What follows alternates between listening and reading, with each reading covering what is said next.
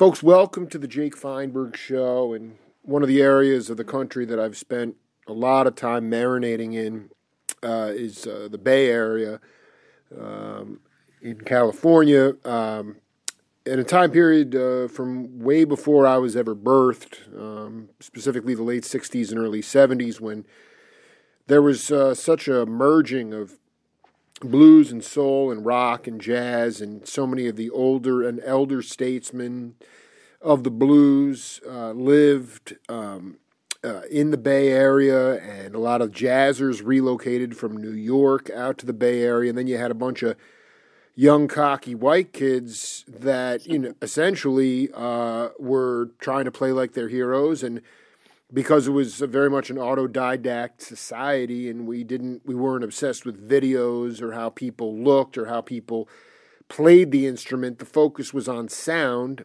and people like my next guest uh, because of those relentless listening sessions and just being on the bandstand with antiquated PA systems his his his ears grew the mo grew a lot and as a result he also developed his own individual sound and uh, juxtapose that to today, when people are petrified of playing in a bar of 500 people, they got in ear monitors, they're behind the beat, and there's just basically a homogenization of sound. And I don't like to paint with a broad brush because I am a music journalist, but one reason I do continue my program is to make sure that younger cats will hear these interviews with my elders and long and search for that authenticity in sound uh, and, and individual expression. Robbie Dunbar, welcome to the Jake Feinberg Show. Jake Feinberg, this is such a pleasure, including finding out we're both from Long Island. I mean, uh, well, then we're automatically linked for life because there's just, you know, I, I do want to talk to you about how greasy Long Island was. To me, you know, Buzzy Feiten grew up out there. Uh, you know, you just paint the picture of how greasy because i'm telling you when i i mean in 70 i was born in 78 and when i in stony brook it was basically farmland at that time. Yep. So so the, and, and eventually got built up and but you know there was i just want you to talk about you know sort of getting into the grease in long island well, I like getting into the Grease. uh, Frankie Valli singing Grease. Yes. Um, and uh, loving the Four Seasons, by the way. Absolutely. Uh, in, in, fact, we were crawling in our family's 1964 vehicle for Sandy Koufax night. Oh, yes. Stadium. Oh, my God. About to move, probably in that same car, an Oldsmobile for my grandfather, with a tent trailer to Berkeley, California, after seeing the Rolling Stones at Carnegie Hall, where the NYPD had to stop the noon concert with Jay and the Americans and Bobby Goldsboro because they didn't know what the hell else to do. Wait a minute, they they stopped they stopped the before the Stones even came Stones Show. Yeah. Oh yeah, the first Stones tour. Before the Stones even got on the bandstand, they shut the show no, down. No, no, no, they started. Oh, they opened the show. That's unreal, dude. Yeah. I'm wearing a gray sweatshirt here in Richmond, and that's what Mick Jagger was wearing. I'm wearing a gray sweatshirt too right now. You know, it's like an anti-fashion fashion. I dig, I dig. Being the bad boys compared to the Beatles being the good kids, according to their manager Andrew Loog Oldham, a little London brat who was like, "Would you would you let your sister go out?" My sister Mary Dunbar was the Levittown, Long Island president of the Rolling Stones fan club, and my West Virginia dad, John, and my Minnesota mom, Ruth, would not let her meet the Rolling Stones. And she's just slammed the door to her wonderful bedroom, which was the bedroom where we listened to the WMCA Good Guys. Oh, my, uh, come on, dude. On WABC. What the and heck? of course, uh, the, the uh, narcissistic uh, fifth Beatle Murray the K. Murray the K, that's right. Yeah. WINS New York. So she was part of my early training in rock stuff.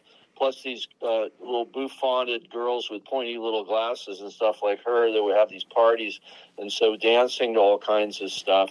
And and and for me, the first I, I apologize to everybody. It was Pat Boone doing Speedy Gonzales, but it, then well, I mean, what are you supposed to? You were getting cool. force fed that they were whitewashing everything. Well, I mean, yeah, yeah, and we were like a Ricky Nelson family, not an Elvis family. I did. And my sister, you know, and I love traveling man. Uh, with uh, what's his name, uh, James Burton. First time I really knew about James Burton, the guitarist. The guitar solo and the tastefulness, actually, of the Ricky Nelson recordings are very high integrity stuff.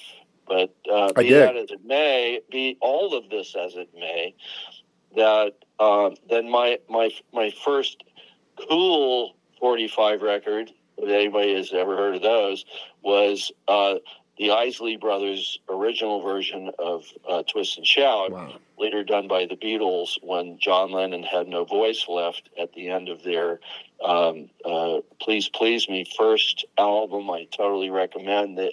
They, these are all the songs they did with George Martin where they'd been on tour and they're just doing their tour stuff. But you look what happened, what we all recognize uh, these Liverpool working class kids called John Paul George and that kid from Dingle District, Ringo Starr. But I'm just back to this grease in Long Island. You know, I, I what I what this is the point. Is the, the, the, first of all, how did your folks wind? I mean, West Virginia, Minnesota. Then you're you're basking in. eh, wait, I just Well, correct me if I'm wrong. Levittown. Intuition. Levittown was in Nassau County. Is that right? Yeah, Nassau County. Yeah. And, um, you know, what was weird was Abraham Levitt didn't allow people of color to live there. And here he is, like, you know, he's, didn't you just so, didn't your people just endure the Holocaust? No, I mean, like, so I don't want. Uh, this is you are waxing poetic right now, dude. Right. And, Yeah. and so here I am. I, I'm this like interracial, you know, Norwegian Scottish. Uh, and, and, and we're talking about mixed race, by the way, on the radio on KQED uh, out of San Francisco, and mixed people. Hello, people of mixed race. Thank Whatever you. is, Yeah, man, yeah. Put your mix in the mix. Eh, And that's dude, it's a gumbo, man. Get it in the gumbo. Right. That's why we're having this interview. Absolutely, Dunbar. So that's that So there was a lot of- there was sort of like conflicting- came yeah. from- go, Go ahead. ahead. No, no, I was just gonna say, like, like there was a lot of sort of uh, cognitive dissonance going on. I mean, in the sense that you had people that founded towns that came from, repre- you know, and then yet they, they there was still a lot of segregation. I would assume Well, and the word hypocrisy comes to that mind. that's right. Yeah. And my dad came from Marshall College in Huntington, West Virginia. His oldest friend was Fred Cody of Cody's Books. And then um, John, my dad, and Fred ended up at Columbia on the GI Bill. Wow. Wow. And, um, then my mom, Ruth, she had been uh, a pianist. Uh, and both of them, my grandmother, uh, Mary Agner Dunbar in Huntington, raised as a widow, or actually in Rich, Richwood, West Virginia, way out in the boony part of West Virginia. Five kids uh, were my grandpa, John Dunbar, John L. Dunbar Sr., was a uh, scientific kind of guy in a very fundamentalist Presbyterian community, and he died of uh, a, an electrocution at the mill. Oh dear. The guy who had brought radio to that little town. I want to be. I want to stop you right there for a second. Did- Oh, when, when you- you referenced the the secular or the non secular part of it, because was he not trusted within the church because he was a science cat? You know, I, I think that uh, he was kind of looked at that way, where you could tell he was more living in reality than Right. living in like you know, yes, Jesus loves me only. But, Dude, you um, came from a cosmic gumbo, dude. I mean, this is wild. Cosmic Gumbo because Yeah. my dad really began to des- describe, self-describe as an atheist. Right. But he would bring me to Hayden Planetarium and bring home seashells from the Museum of Natural History in New York, and he, he was working next to Margaret Mead, the anthropologist. And then, meanwhile, my mom had graduated St. Olaf College. Hmm. Don't forget, we are St. Olaf. We sure are the hot stuff. Oh man. she would back up these wannabe, uh, uh, what's his name, Lawrence Welk types. My hero, We're- dude. Oh really my god. Ah, like, come on. da, da, da. And then so she she she went to Western Reserve, Case Western Reserve, Cleveland, and then as a LCSW, which she was, including when we moved to Berkeley, the most loving person after my dad's experience. He wrote a book called Escape Through the Pyrenees because he was a B seventeen guy. Oh my god. He read he read Mein Kampf in West Virginia and signed up for flying lessons. This is absolutely revel. Re- I'm we're having revelations on Sunday. Uh, just Revelation Sunday with. a revelation to me. Oh, my. try to tell it. Well, I mean, did they? I guess so. You revered your parents. Um, did they? mightily. They were such good people. Here's Jonathan Richman of the Modern Lovers. When I go to Berkeley, I like to go to the Dunbar's house. Ruth and John are really nice. and then Roadrunner with, going faster miles an hour with the radio on when we did the Berserkly days in the mid 70s. Oh my God! Don't even get me. We haven't. Let's Uh, just not so- jump so too far ahead, right? Chronological, partly. Yeah. Well, no, th- we're all over the place. I guess my point. I, I'd love you to talk about the idea. First of all, um, you know, your sister was obsessed with music. She got you into hip music, but um, can you just talk? I mean, Robbie, you know, like we're, I'm, you know, we're living in a time where like my friends are. The, the, my friends are, that are playing original instrumental music on the bandstand they're road dogging it and they're it's just grueling so you're in a sprinter van maybe you have a hotel maybe you have a bed at night um, and the only money you make is off the merchandise tables after the gig. So I but i just i I- at the time that you were coming of age and getting getting into the grease was a musician seen as a viable profession Absolutely. And what's going on now is obscene. i don't want to go into it right now i want to go back then That's fine. your but I folks I, it's, it is no we're going to get into it because it's horrible it is. it's horrible And that any of you listening who are struggling with your music career, you can talk to me. Good. Good. No, no. Here's here's my point: is that your parents. together, and the bottom line is Yeah. do what you do no matter what. How about that? No, no, dude. Again, revelation. I got goosebumps everywhere. But I just want to say, your folks, your folks, Yeah. Absolutely. Because today, folk people are like, dude, why don't you get a second? Like, do something for a backup in case you need money, and yet you're driven by music. Then, You know, then all the stories we know are include where we had either one or both or none of the parents supporting what this person knows they need to do. right? That's So we're just lucky if we have it. You know, I'm also part of 12 step program for 40 years.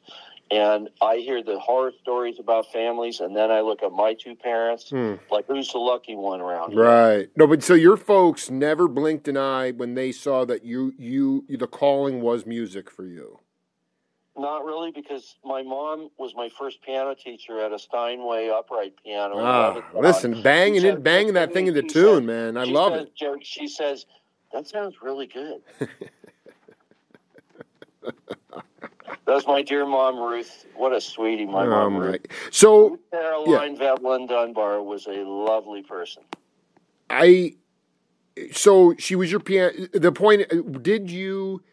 Um. The other thing is that you know, uh, there was no uh, young cat. I mean, I've I, I remember talking to Mike Clark, the great drummer from the Headhunters, and he was in a bar in Texas with his dad playing uh, at nine years old, sitting on the bandstand. Were you in clubs? Oh, yeah. I when were you? When were you first getting greasy in in, in the club scene? I love that grease metaphor because remember that it's the the grease that keeps the wheel going. It, it's the grease, man. You got to keep it I greasy, agree man. with your grease. So, um, now that we're in agreement with Absolutely, we're in agreement, dude. Holy shit! Oh my god, dude, catharsis.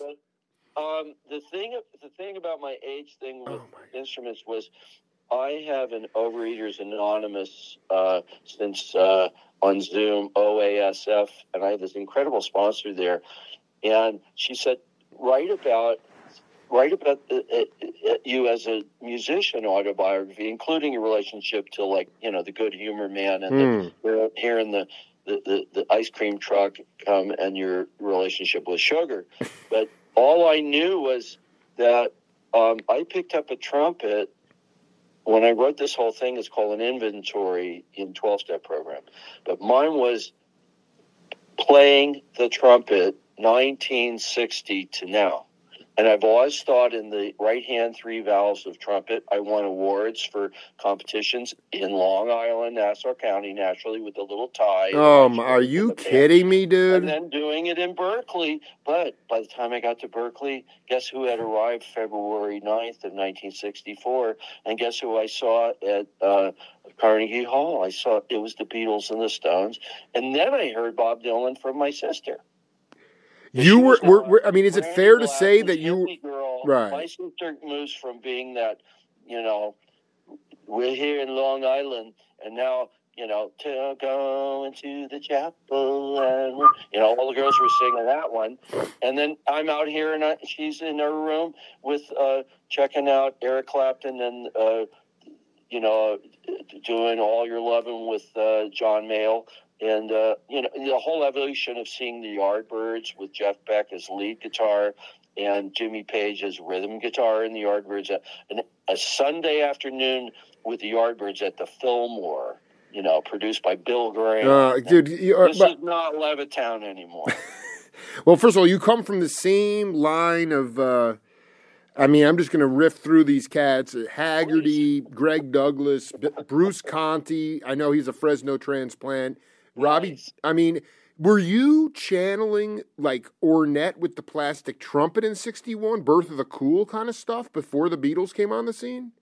I am so drawn, and I was just watching how, you know, Miles Davis and who he was. I'm, I'm doing because Mike Wolff. Yeah. Oh my God, my hero, dude. Mike, are you kidding we me? High stage band together. We're going to record in July. We're oh, this is beautiful. Lenny Pickett. Oh, kid, get out of here, dude. Uh, John Otis. John, uh, these are my he- all heroes. Dunbar. I mean, this is un. This is revelation. This is the Berkeley High School stage band, class of seventy. Dude, what, Peter Apfelbaum, Apfelbaum was in that group. I know Peter from later. Okay, yeah, dude, nineteen set, dude, because you guys are wearing dashikis, dude. This is on. Wolff was wearing dashikis going on these big band comp. You must have been well, on this comp. To mention the bass player of Grateful Dead, Phil Lesh, went to Berkeley High and has. I don't know if he's still doing it or if he's too old now. Is always fundraisers for the Berkeley High Jazz Band. And my friend Steve Wasserman, who's a publisher of Heyday Books, yes, just published uh, the Linda Ronstadt uh, some books of hers.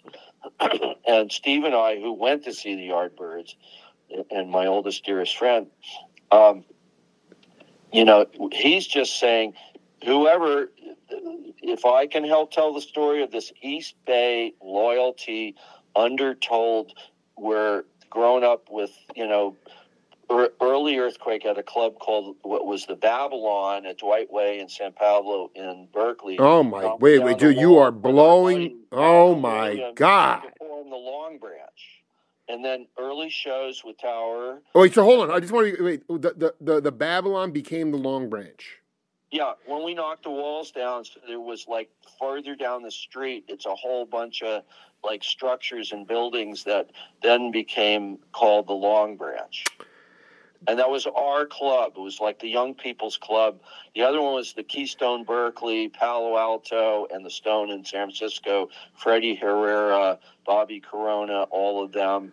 Earthquake recorded our first live album called Rocking the World, which I highly recommend if you're trying to, you know, get a buzz without coffee. Just put on Rocking the World by Earthquake. It's live. And it starts with Route 66 and it never lets up.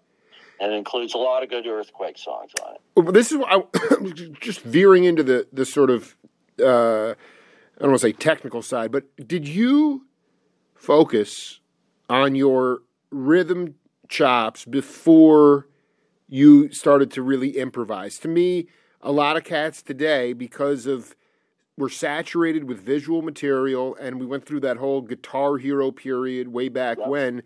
Um, people want to start blowing their brains out, and and basically they have no foundation, so they're just well, sort where's of. Their, where's their sense of uh, whatever for me, for instance, the word melody comes. Uh-huh. Can you can you imitate a good melody?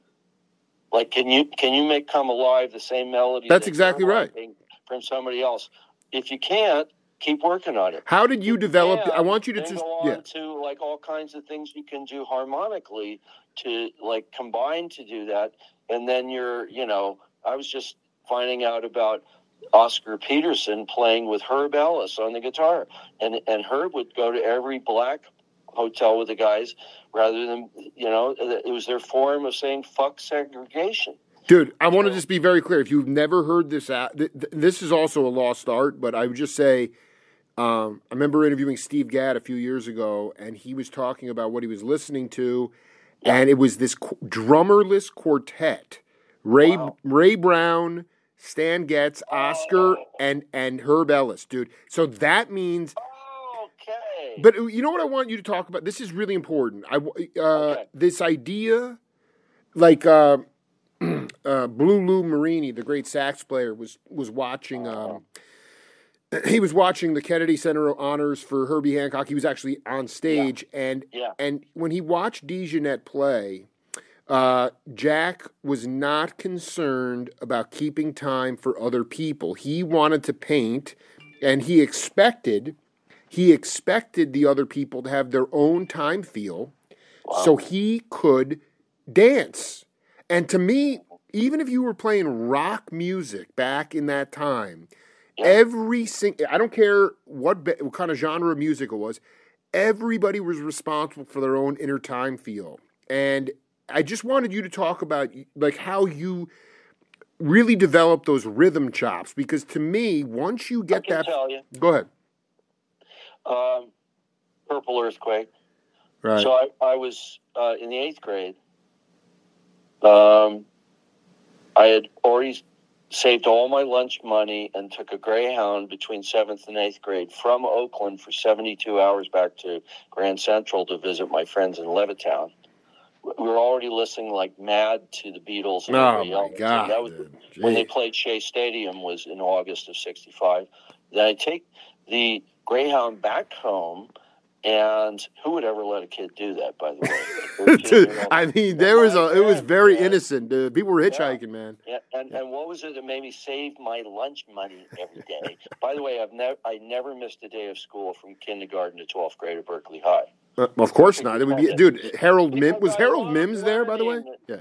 What was Harold Mims there?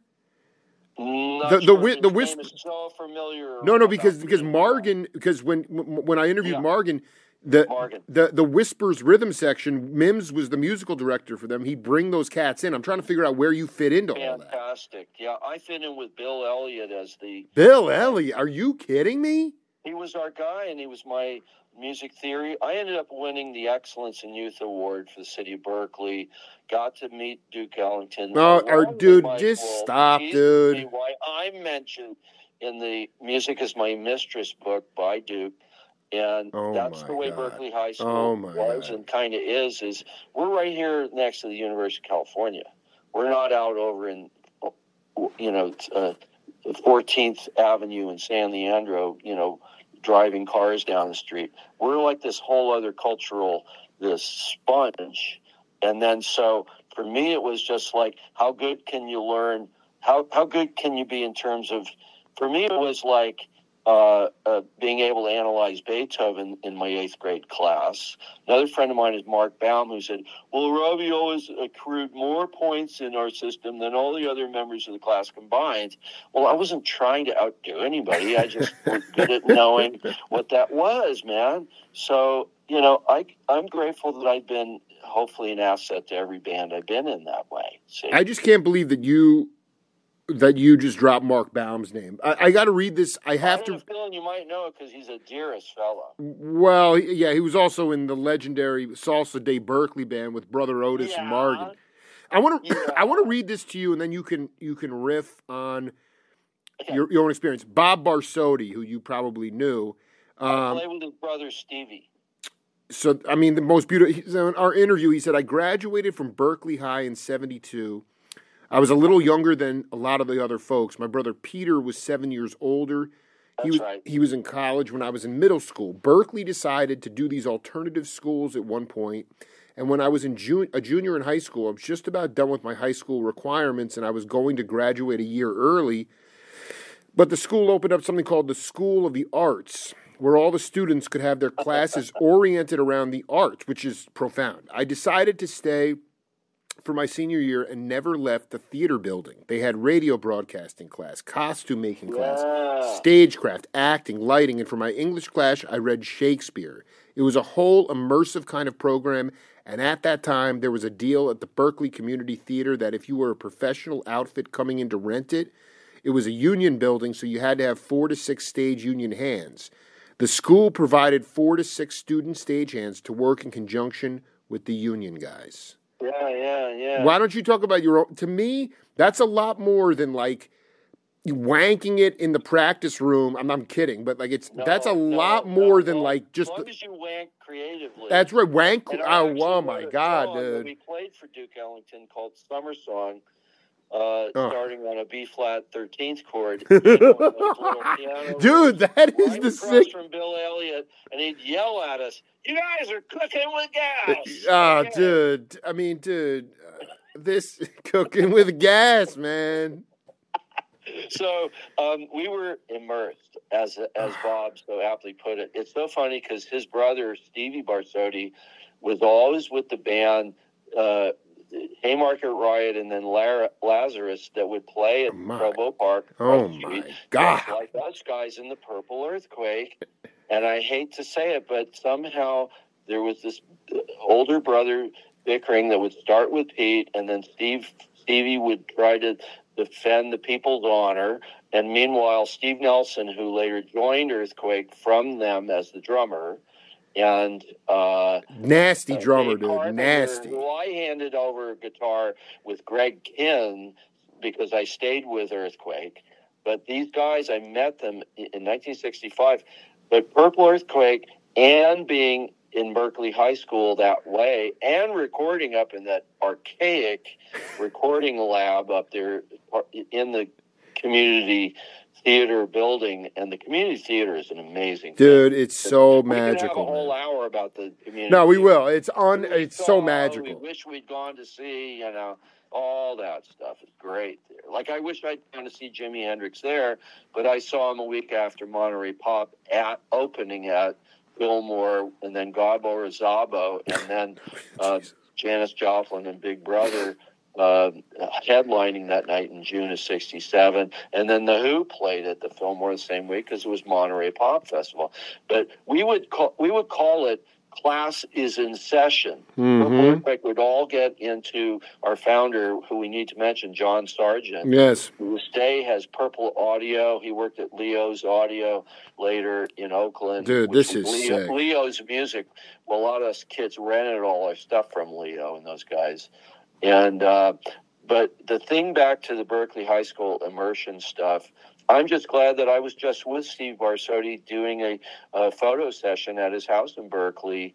Uh, and the name of the band is Dapper Shindig, and and this band's my sort of distant third as far as how the Faves and Earthquake are now releasing uh, through our friend Dennis Tuning, Code Two One Three Records. Dennis kind of stumbled into having a record company right now. He's been working on our behalf, including the phase Here Comes the Rain video got to number one on New York Indie Alliance this last year. Wow. And here we are. I'm 70 now. I feel like I'm some kind of teenager. Can't you guys tell? Yeah, you're I still mean, at I Shea Stadium, like, dude. It's unbelievable. Pleasure. What? You're still at Shea Stadium back in '65. It's unbelievable.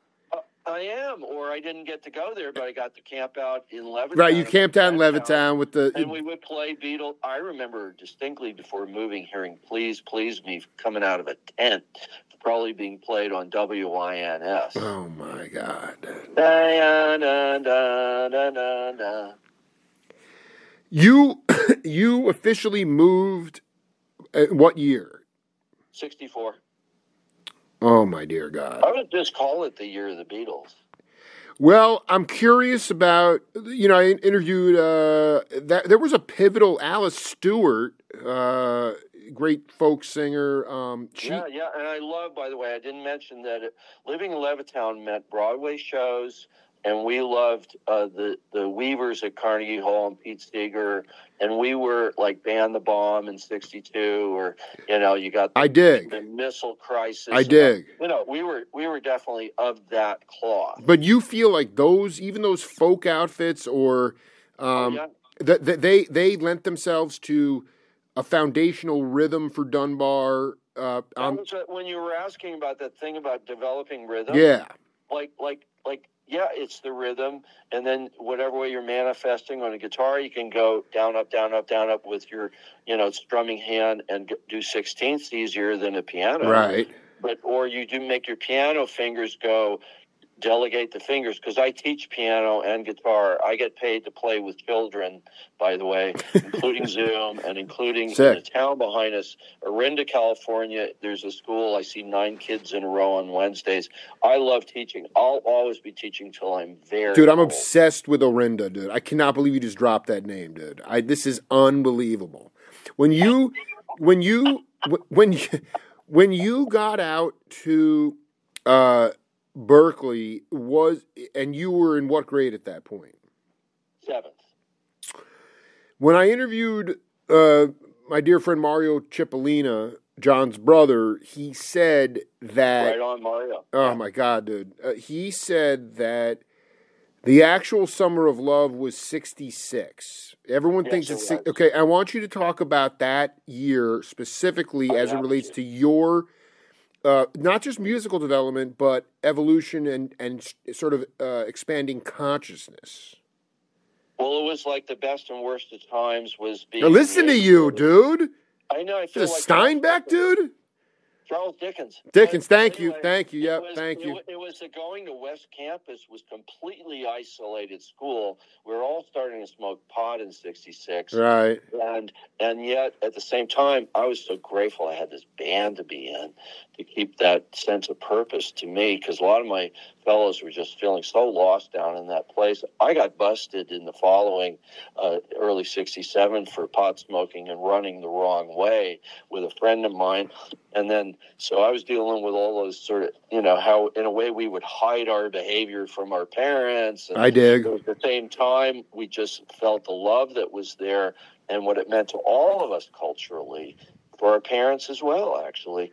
And for me, it was the being in uh, 66 was uh, the eighth grade, which starting in 1965, uh, being a 13 year old in something called named after the album by them with Van Morrison called our band was called the Mystic Guys, and we played at an all black talent show, which was what are this is mind blowing, dude. We were doing uh, the Spider and the Fly by the Rolling Stones. I did the Keith Richards solo perfectly, and then here's here's Horace Horatio Greenleaf contortionist wins the talent show. This is in November of 65 at the Oakland Auditorium. So it's like, you know, oh these, God. these little these little white boys here with like white chino pants, brown beetle boots, and red velour zip up shirts, and we didn't even have a bass player. Hanging with the brothers, dude. And then I left. Yeah, and then I left in March of '66. I'd seen the Purple Earthquake play at a party in Berkeley, and then I was asked by the lead singer, a dead ringer, uh, Mick Jagger lookalike, Michael Jones. And so I played Berkeley High School uh, Battle of the Bands uh, in the Mystic Eyes, and then changed into my dad's World War II aviator jacket and played with the Purple Earthquake. And then Purple Earthquake won that Battle of the Bands. And we went on to like the KFRC Battle of the Bands a year later. Um, and we essentially won because the winning band had a 30 year old lead singer from Richmond High School, but it was the Seeds and You're Pushing Too Hard at the Civic Auditorium in San Francisco. and we did Nazz Are Blue by uh, the Yardbirds, and we did uh, All Your Lovin' uh, Eric Clapton and the Blues Breakers. So we were into that kind of, you know, uh, loving the Beatles and the Stones, but you know. Well, I want to. This is. I wanted to stop. I want. I want to ask you. This is important yeah. you're elevating through these battle of the bands at the time. I, I mean, I like to think that at that time, people were geeked up and horny to hear original music. But would you have won those talent shows without playing if, without if you didn't play covers? Well, they were cool covers. They were abs. No, they're the hippest covers. But I. But the there was still like a. Yeah. We did. We wrote a song for the Berkeley High one where the Barsotti brothers were bickering. Oh, we, should we should have played, and I find it very meandering and sort of kind of what's the word for that? It's Susie Q, Creedence version of Susie. Oh boy. It's like it's like it feels too slow to me. And Yeah. we were doing, but we wrote this song where I played an electric twelve string, and it sounds sort of like a Jefferson Airplane, Mamas and the Papas song. And then we just outright won. There was no stopping. That we just knew we were good. And then we we come in. You know, this KFRC battle of bands, and we win a Vox Super Beetle amplifier and a Vox Continental album. I mean, Oregon. This is And, uh, so sick, You know that that Vox Super Beetle, uh, we ended up taking the speaker out of the chassis. My dad ended up hanging sweaters off it in his office. Now, How perfect is that? Wait, did he? So he he he wound He up. was a writer. He ended up at California College of Arts and Crafts. My mom had a guaranteed family, San Francisco Family Service uh, agency because her, her boss moved from Mineola in Mineola. Ah, here we go, Long Island again. Yeah. And right on Gough Street across from St. Mary's is San Francisco. And she was at her job exactly 20 years until August of 1984. So that was very interesting about my parents. And my dad, though, if anybody knows about the California College of the Arts, originally California College of Arts and Crafts. I've, I've, you know, I've, I've, I I just don't have the people have been dropping that name all the time. You know, there, I just want to, I want to, I want to ask you about. Uh, Sure, bring it back. absolutely. Um, you know, so many. Uh, I mean, the Beatles, as we've been talking about, were brilliant, but essentially skiffle players. I mean, they picked up their instruments and got better and better. Um, you know, Jorma was a folk musician. Garcia was a folk Yeah. musician. Yeah. The the real rock guitar players in your mind, Jerry Miller, Cipollina, and Haggerty. When, who were those guys? Where you were like, they're really rockers. Yeah. Who is? Am I right? Am I missing anybody there? Well, I, I, I, took one of my very respectful LSD trips with a dear friend who I will re- remain nameless. Okay. Is, is at my house in, in early June of 67 was Sergeant Pepper, uh, Donovan, Right. Supermind album, and guess what? Moby Grape. There you go. So there's Jerry. There- There's Jerry, man. One of the two Jerrys, but um, it's starting to sound like an ice cream. Ben and Jerry. No. Uh, so I just, I just uh, was always a Jeff Beck fan, and his passing recently Mm-hmm. somehow I, I've been so happy. And then that Tal, the bass player, looks like she's 12 years old, and then live at Ronnie Scott's. You know, when you point out a speaker and say, "That's the shit," and then you can say, "That's the shit," Right. all the way to now. And what a, what a right kind of spirituality, and just saying, when Jeff accepted from Jimmy Page the Rock and Roll Hall of Fame award, he said, "You know, I've been a brat this whole time. Thanks for letting me be a brat."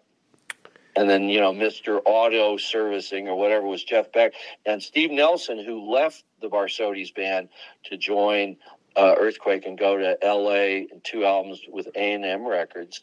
He would always show the newest. He said, "Hey, Rob, here's the newest Jeff Beck," and you know, part of this story is going with all those rhythms and all that, just having all the stuff around me, everything from R and B and Tower, uh, power type stuff, funk stuff Oh, all over the place. Jesus. And Sly and the Family Stone, and then Graham we Central Station. L.A. Yeah.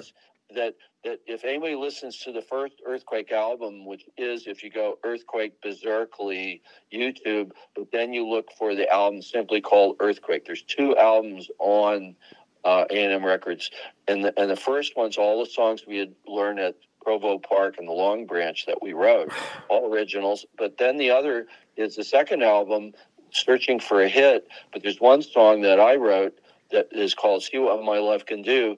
And the instrumental part of that breakdown with the drums and then a da da da kind of stuff in it is in the movie The Getaway with Steve McQueen and Ali MacGraw. And it was Quincy Jones who submitted it to the Sam Peckinpah thing because his affiliation with Herb Alpert and Jerry Moss. I don't even know, uh, dude. I, we need to spend an entire interview I'm on, on, on. No, no, I don't want to go down to L.A. right now. I don't want to go. Because I want to. I want to let you know that these influences were every friggin' The Barso, the bickering. The, I'm sorry, the the bickering Barsotti band. Is that really what was the name of the band, dude? I need to know That that. should have been the name of it. So wait, you It was it was Haymarket Riot, and then it was Lazarus, and they're amazing in their way. And Absolutely. I have to say that um, my respect and, and appreciation of Pete, but I just found ways in which whatever were unresolved things within himself that always seemed to be stirring needless stuff up. And then, you know, Right. if you're the sibling you're going to defend, and it's sort of this thing. Thanks God we don't have that problem. We have our own set of problems, and no matter what band we're in, because we're with other human beings. Absolutely, know, dude. It's just it's time hell- tested. Sometimes hell is other human beings, and sometimes heaven is other human beings. Listen to you. Like this is a pretty good interview, by the way. We're cooking, baby. No, we got a bunch. We got we're gonna have several several sessions here. But I just when you guys started to cr- create and play original music, Yep. um, I just remember David Nelson from the New Riders talking about when the Dead started to play. Like the, the promoters at the Fillmore would say, "Well, Jerry, why don't you play this cover tune? You know, people love it." And he said, "Ah, what's the point?" And literally they'd play one stretched out song at the end and nelson said he'd be watching from behind the speaker stacks and people would be heading to the exits in droves. So there was Yeah. this real sort of what i love about all you cats is just like this and part of it was graham because graham was willing to put people on the on bills that were playing original stuff. Okay but i'm just saying that like can you talk about as a band how you dealt and cultivated those original tunes that ultimately left Yep. that ultimately led to the first album because I have to believe that even playing that Long Branch circuit, cats were heading for the doors when you were playing or started to play your original stuff. No. Never. Nope. You know you want to know why? Yeah, That's why we're having this interview. that's right. Then go ahead, baby. Concise. I did. I love it, dude. Listen to you, dude. Radio friendly, dude. This shit is grabbing me. Oh my god. That's that's what does it. Holy shit. Yeah, you nailed it, dude. boys. Jesus. We had we had boys and girls. we had young men and women, and they adored Earthquake because we brought that thing. It was a Mm. mixture of that Who energy, and then there's oh, that sounds more like something out of Oakland. Mm-hmm. And we had R and B harmonies, and we worked our asses off.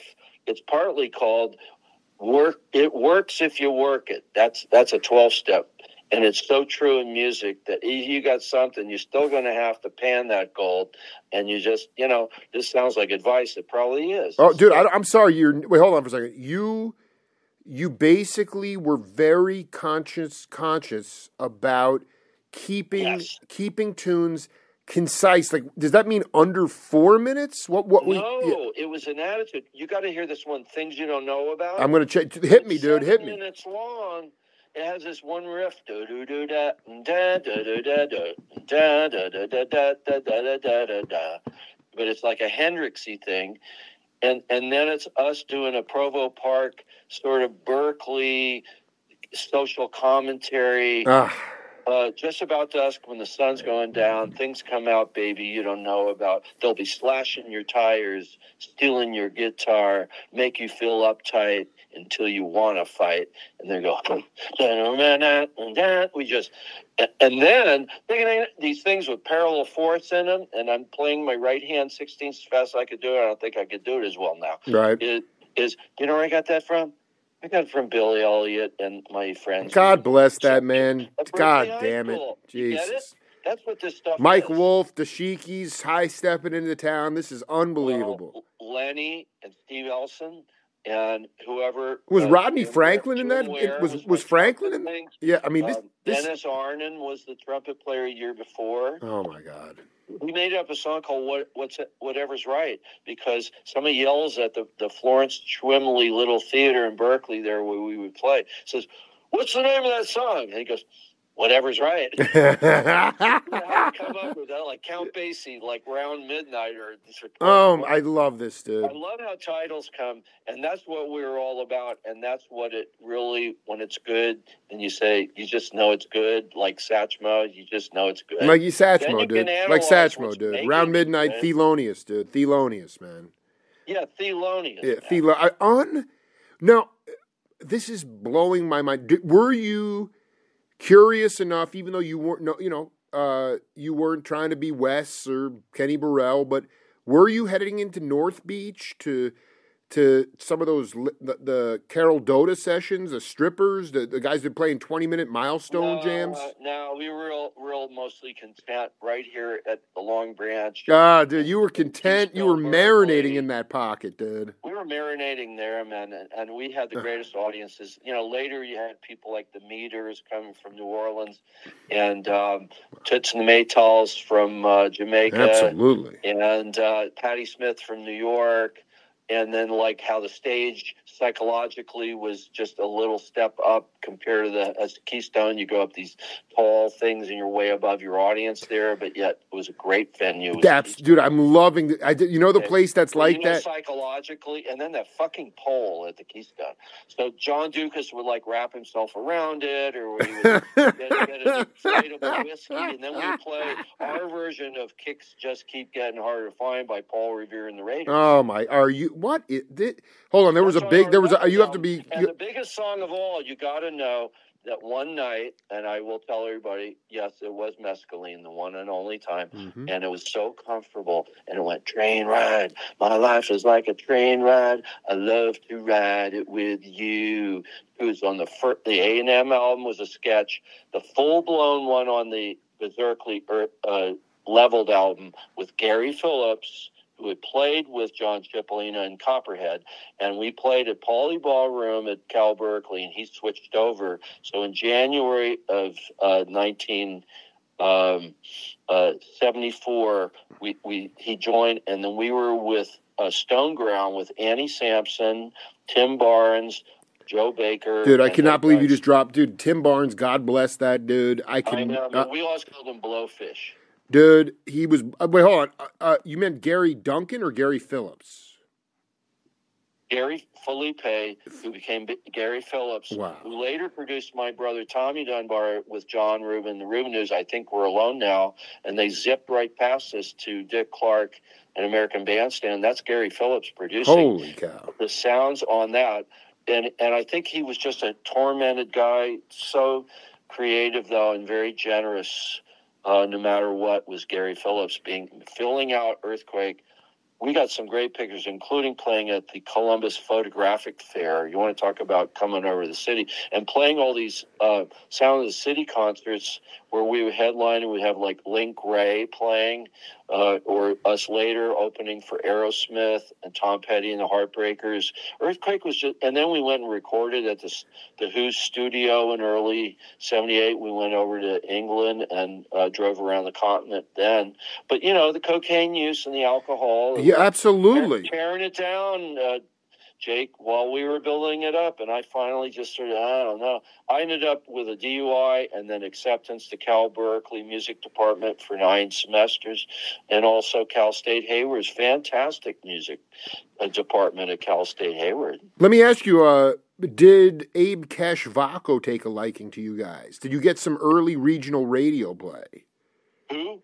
Abe uh, Voco, uh, uh, Abe Kesh was a great DJ in S- San Francisco. He put out a an album with like uh, you know Clifford Coulter and Tower of. Pe- I don't know, but I know our version of Friday on My Mind, which is the best version. yes, Everybody listen to that one.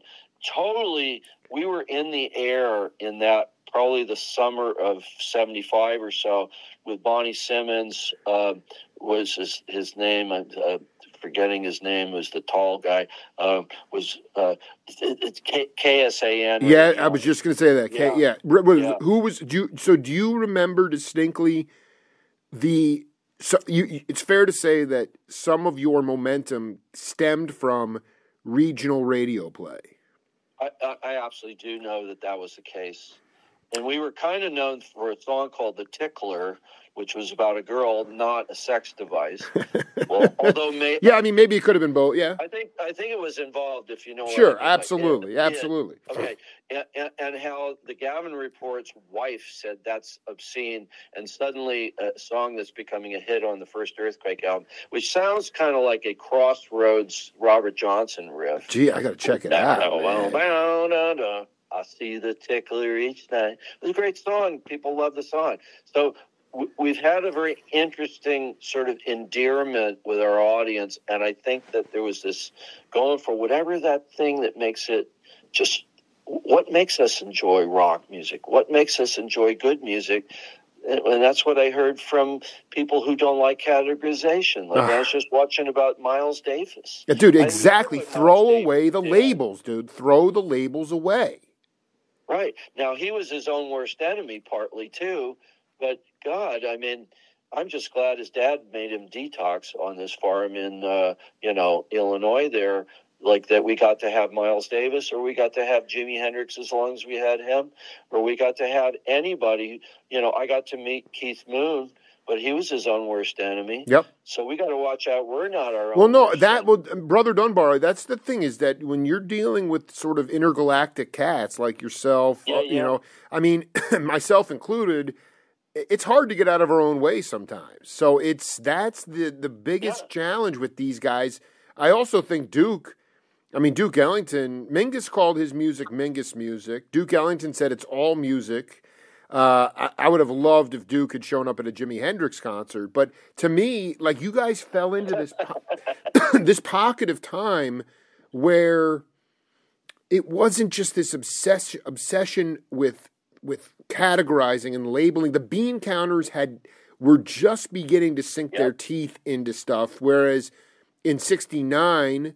I remember doing a couple interviews with John Densmore, and he just was talking about Elektra, Elektra Records was basically a boutique, you know, Holzman, Jac Holzman, and those guys were like, the, with the Doors, the the executives were like, well, listen, we don't know what kind of music this is, but we're making some dough, so let's just leave the creative control to the cats, and that's, That's why right. you know, and that and that was That's really when it yeah. works. That's right, and that was f- getting more and more fleeting by the late seventies, which I, you know, and then you correlate that with a lot of the hard drugs as well, and it was a recipe for just, well, it was the grease was fading away, and people were fucking being roadkill on the side of the road, you know.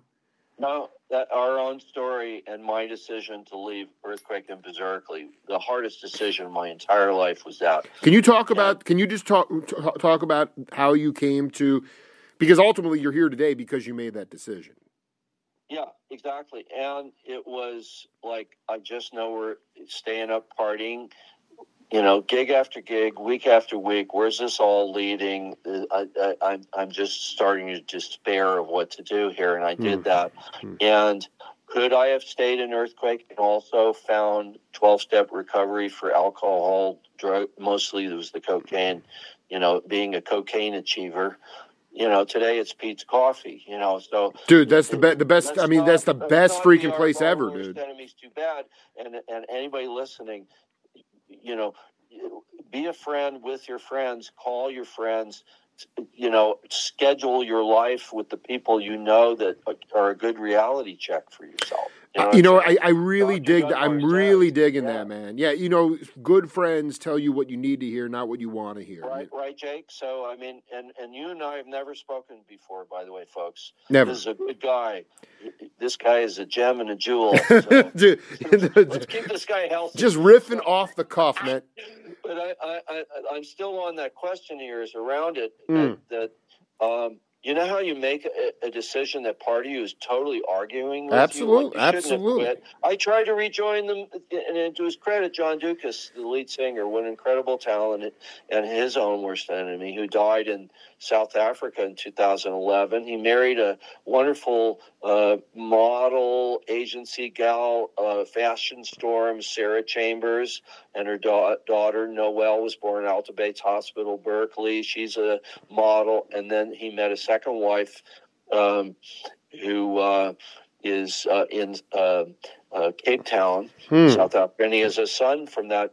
And then I think it was just whatever including maybe alcohol because it was liver related, and we lost him. I always said that guy should be around here now causing trouble. Like he he went to the Condor or one of those places and he yells out with Joel Selvin, journalist, says, "Oh, my hero, dude! I could do you with the Condor, dude. The Condor." Strippers, you know, I'm yeah. I'm such a, a uh, you know, I, am so whatever the word is for that that I didn't go. I'm not into that stuff either, though, but I just I would have gone if the yeah. So, so, so, he part of the article is a great obituary by uh, Joel Selvin about John Doukas and the history of earthquake. By the way, is he says, "I love you. My name is Joel Selvin." you're telling me so, that, you, but I think the point is that Doukas People people loved him, but maybe he they told they he didn't hear what he needed to hear in order to be. Well, how about Eddie? Yeah. Money. Right. Eddie did to himself. It's called look at ourselves.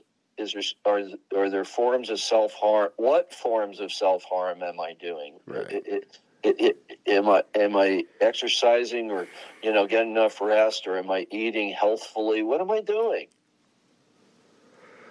You know, I just I want to put a button on this. We just burned through 55 minutes. Let, I know, man. Yeah, yeah, let's just do let's just pick up set 2 next week. I, I, mean, we'll try to figure out a good time to do it, but like I'd be happy to. You know, man, we'll just keep this train going because to me Sundays are good too, Jake. Sundays are Okay, so let's just uh let's we'll shoot some texts. I'm just glad that we put this together because it was a mat. It was sort of same bat time, bat station, Batman. Batman, dude. Thank you, Qu- Thank you, brother Dunbar. I really, it was an honor. I'm so glad we cooked, baby. It was we had a ball. Oh, and and and um, tell you what, um, get don't give it over the air here, but uh, yeah. text me over and I'll send you some of the new. There's three new Earthquake songs with Jesse Bradman from originally Rock Justice and other things.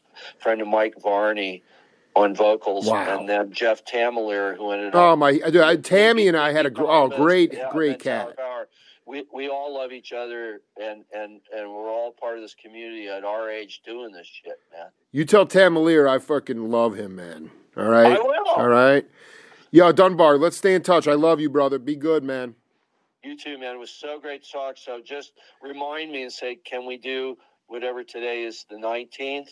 Yeah. So, uh, we'll look at the 26th, okay? 26th. You know what? I think that, that uh, yeah, I, you know, let, let's just do a week from today, but we'll we'll we'll hammer it out. That would be great. Barsotti brothers for life, baby. And and you the man in your realm. Dude, I'm just a blind monk stumbling into grace, dude. Long Island cat, all right? all right, all right be cool, babe. I don't know how it's going to fit in the song, is either the title or one of the Do it, baby. All right, man. Be cool. Hey, man, in Long Island forever. Forever, Robbie. Be cool, man. Thank Jake. Peace. Have a great day, man. You too, man. Bye. Okay, bye. Bye.